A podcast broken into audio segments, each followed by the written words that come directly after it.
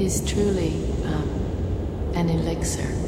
I've never experienced anything in my life like music because it doesn't um, make demands in a way that a relationship does.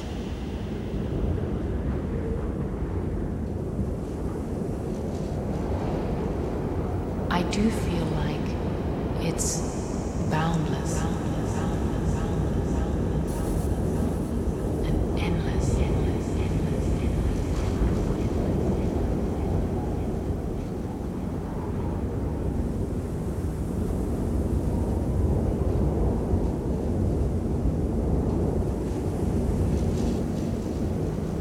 And when I've read that there, there's tone out in the galaxy, I was reading somewhere the other day that there was a place that had a B flat.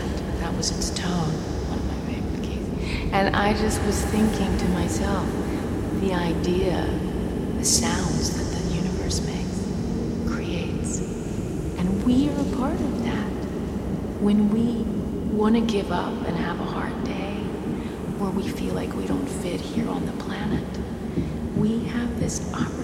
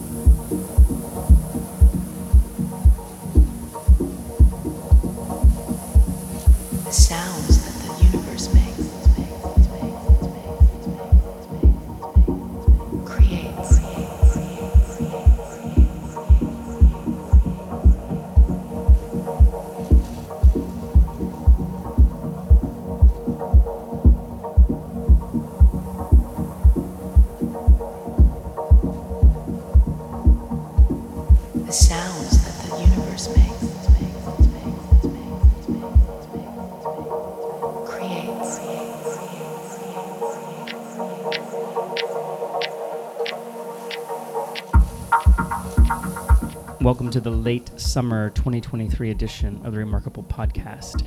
My name is Remark, and uh, as we head further into the year, I bring you something a little different, something a little more atmospheric and deep and dubby than what I usually bring you. Um, this is a mix called Crossover.